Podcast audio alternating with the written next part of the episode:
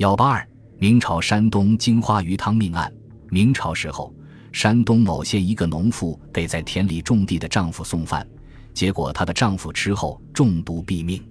于是，公公把儿媳以谋杀亲夫罪告上了官府。农妇不明白其中的原因，申诉说自己根本没有杀夫之念，更不可能在饭食中下毒。而丈夫为何突然毙命，自己也十分不解和惊讶。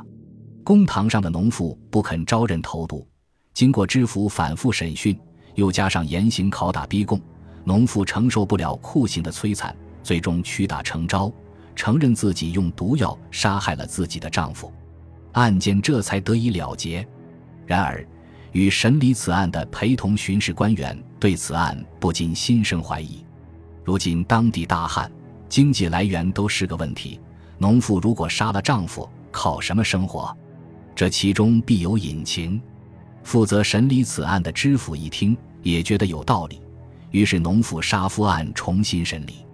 知府仔细地看了关于此案的细节，心想：农妇的丈夫是在吃了农妇送来的饭菜之后中毒的，那么其中的原因必定与饭食有关。而之前断定的农妇心存杀夫的动机，觉得不太可能。想到这里，知府下令带农妇进入公堂。农妇被带到公堂后，经过细审，果然问题出在饭食本身上。原来，农妇给丈夫送的是鱼汤，送饭的道路要经过一片荆树林，此时正值金花盛开的时节。传说金花絮若飘落到鱼汤中，会生剧毒。官府的巡视官员于是做了实验，把加了金花絮的鱼汤喂狗吃，结果狗也被毒死了。至此，冤狱得以昭雪。农妇宣判无罪，只是无意中的金花鱼汤毒害了一条人命。